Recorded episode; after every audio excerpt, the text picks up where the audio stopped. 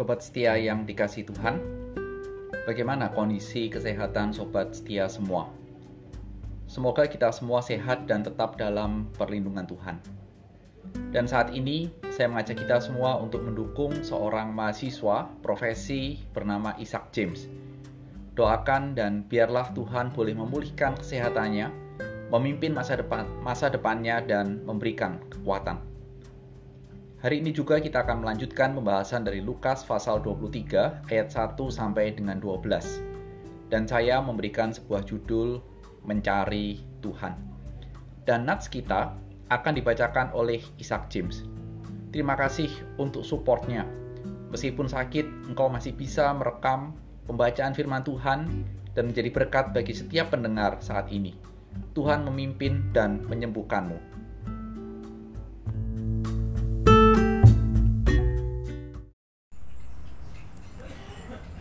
Lukas 23 ayat 1 sampai ayatnya yang ke-12.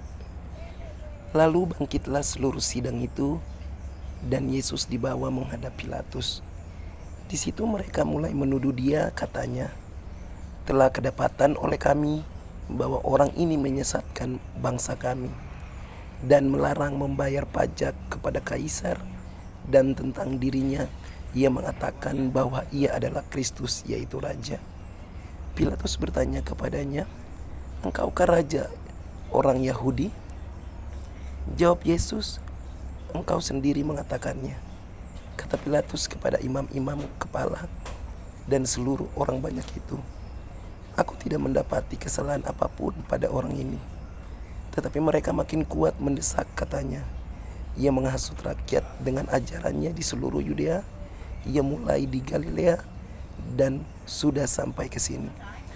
Ketika Pilatus mendengar itu, ia bertanya, "Apakah orang itu seorang Galilea?" Dan ketika ketika ia tahu bahwa Yesus seorang dari wilayah Herodes, ia mengirim dia menghadap Herodes yang pada waktu itu ada juga di Yerusalem. Ketika Herodes melihat Yesus, ia sangat girang sebab sudah lama ia ingin melihatnya karena ia sering mendengar tentang dia. Lagi pula ia mengharapkan melihat bagaimana Yesus mengadakan suatu tanda. Ia mengajukan banyak pertanyaan kepada Yesus, tetapi Yesus tidak memberi jawaban apa pun. Sementara itu imam-imam kepala dan ahli-ahli Taurat maju ke depan dan melontarkan tuduhan-tuduhan yang berat terhadap dia. Maka mulailah Herodes dan pasukannya menista dan mengolok-olokkan dia.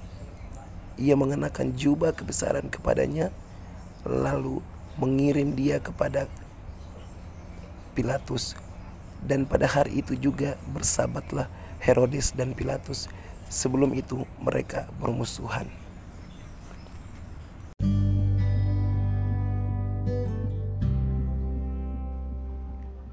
Mari terlebih dahulu kita sama-sama berdoa.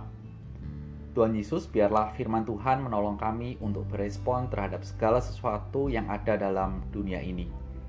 Sembuhkan Isaac James, kami percaya demi Kristus.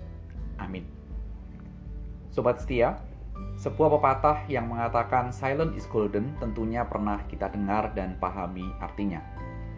Namun pepatah ini tidak bisa diterapkan dalam seluruh aspek kehidupan kita Apalagi saat-saat kita merasa bahwa ada sesuatu yang harus kita bela atau bisa kita pertahankan. Dalam mengikut Tuhan, sering kali kita merasa bisa mengambil bagian dalam membela Tuhan, Juru Selamat kita. Namun, mari kita hari ini belajar tentang bagaimana sebagai orang Kristen berespon khususnya terhadap orang-orang yang menentang akan iman kita. Nats kita hari ini menceritakan bahwa Tuhan Yesus sekarang ada di hadapan Pilatus. Pilatus dapat diketahui adalah orang yang tidak religius atau tidak peduli terhadap masalah keagamaan. Sehingga kalau kita perhatikan, tuduhan terhadap Tuhan Yesus dari orang-orang itu adalah orang ini menyesatkan bangsa kami. Dan orang ini melarang untuk orang-orang membayar kepada kaisar. Dua tuduhan yang dituduhkan pada Tuhan Yesus boleh dikatakan salah. Tuhan tidak pernah mengajarkan hal seperti itu. Tuhan mengajarkan beri apa yang harus diberikan kepada kaisar dan kepada Tuhan. Ingat cerita beberapa perikop yang lalu. Dan Pilatus tidak bereaksi atas tuduhan orang-orang terhadap Tuhan yang dilontarkan. Namun ketika orang-orang ini menuduh Tuhan adalah Mesias, yaitu Raja, Pilatus langsung bereaksi. Kira-kira kita bisa tebak, kalau dalam pikiran Pilatus mungkin berpikiran, wah ini sebuah ancaman kudeta, kalau benar orang ini adalah raja. Sehingga dia langsung bertanya, engkaukah raja orang Yahudi? Mendapat pertanyaan seperti itu, Tuhan Yesus menjawab, engkau sendiri mengatakannya. Atau dalam bahasa terjemahan Yunaninya dapat diterjemahkan adalah you say, engkau mengatakan. Pilatus kemudian mengatakan bahwa Tuhan Yesus tidak ditemukan kesalahan. Tidak ada salahnya. Ya, dan memang tidak ada kesalahan dari Tuhan Yesus. Dan oleh karenanya, Pilatus mengatakan orang ini tidak bisa dihukum mati. Itulah hukum yang berjalan pada saat itu. Sehingga ketika orang-orang mendesak, menuduh, dan kemudian mengatakan bahwa Tuhan Yesus berasal dari Galilea, Pilatus mengirim Tuhan Yesus kepada Herodes. Ketika Tuhan Yesus dikirim oleh Pilatus ke Herodes, dan Herodes kemudian melihat Tuhan Yesus, dia begitu bergembira. Karena sejak lama Herodes ingin bertemu dengan Tuhan Yesus. Mungkin dengan bertemu penasarannya akan hilang. Seperti apa sih Tuhan Yesus itu? Mungkin itu yang dipikirkan. Dan Herodes ternyata ingin melihat tanda yang bisa dilakukan oleh Tuhan Yesus. Sepertinya mujizat menjadi satu hal yang terdengar oleh Herodes dan Herodes ingin melihat itu. Namun Tuhan Yesus tidak melakukan apa-apa sehingga ayat berikutnya, Herodes yang tadinya gembira, mau melihat, memberikan pertanyaan bertubi-tubi terhadap Tuhan Yesus. Tuhan Yesus bukan tidak bisa menjawab pertanyaan dari Herodes. Tuhan Yesus bukan tidak mampu menjawab dalam bahasa kita mungkin menskakmat Herodes yang bertanya. Namun Tuhan Yesus tidak berkata sepatah kata pun atau menjawab pertanyaan-pertanyaan yang diajukan kepadanya. Sikon dari Tuhan Yesus semakin bertambah suram. Ketika imam-imam kepala dan ahli-ahli Taurat menuduh kepada Tuhan Yesus hal-hal yang begitu berat. Dan kemudian berlanjut sikonnya semakin memburuk. Ketika Herodes bertanya tidak dijawab, kemudian Herodes bersama dengan prajurit-prajuritnya ikut memaki dan mengolok-ngolok Tuhan Yesus. Dan akhirnya cerita ini ditutup dengan Tuhan Yesus kembali dikirim kepada Pilatus. Dan berkawanlah Herodes dan Pilatus saat itu. Sobat setia yang dikasih Tuhan, ketika kita melihat akan cerita ini, saya mengajak kita untuk merenungkan dan merefleksikan cerita ini menjadi dua bagian. Bagian yang pertama adalah kalau Herodes senang bertemu dengan Tuhan, dengan Tuhan Yesus karena dia ingin melihat tanda dari Tuhan Yesus, menjadi sebuah pertanyaan bagi kita. Kita senang tidak bertemu Tuhan Yesus? Senang. Kalau kita menjawab senang, karena apa? Atau mungkin dengan bahasa lain, kita bisa menjawab pertanyaan ini. Kita mencari Tuhan Yesus untuk apa? Untuk mencari mujizatkah? Atau untuk memperalat Tuhan guna memenuhi keinginan kita yang super banyak? Banyak orang yang mencari Tuhan Yesus hanya pada saat susah dan mengharapkan mujizat Tuhan terjadi saat itu. Kalau hidup kita seperti itu, apa bedanya dengan Herodes? Yang senang bertemu dengan Tuhan Yesus dan ingin melihat. Itulah perenungan yang pertama.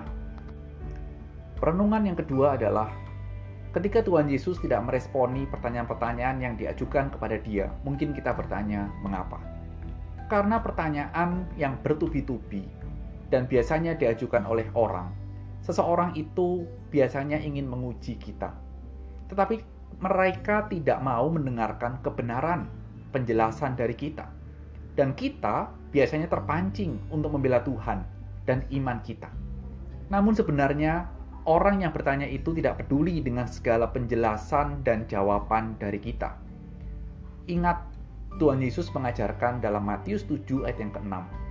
Jangan kamu memberikan barang yang kudus kepada anjing dan jangan kamu melemparkan mutiaramu kepada babi supaya jangan diinjak-injak dengan kakinya, lalu ia berbalik mengoyakmu.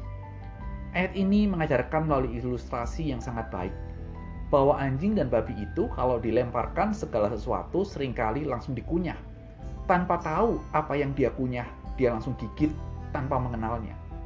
Mereka benar-benar tidak mengetahui value atau nilai dari apa yang diberikan kepada mereka. Demikianlah orang yang bertubi-tubi bertanya kepada Tuhan Yesus, yang memaki-maki Tuhan Yesus, yang mengolok-olok Tuhan Yesus. Mereka tidak bisa memahami keindahan dari pengajaran dan identitas Tuhan Yesus yang adalah anak Allah. Sehingga lebih baik silent dan mendoakan orang yang seperti itu. Biarlah Tuhan yang melembutkan hatinya dan menganugerahkan keselamatan bagi dia. Sobat setia yang dikasih Tuhan, apabila engkau memiliki orang-orang di dekatmu yang seperti itu, mungkin ada baiknya silent is golden. Tetapi Jangan berhenti sampai di situ, doakan mereka. Biarlah perenungan ini boleh menyadarkan kita dalam mencari Tuhan dan kiranya Tuhan juga memberikan kepekaan kepada kita untuk meresponi orang-orang yang tidak menyukai kita karena kita adalah pengikut Tuhan. Selamat hari Jumat, selamat memasuki akhir pekan dan Tuhan memberkati.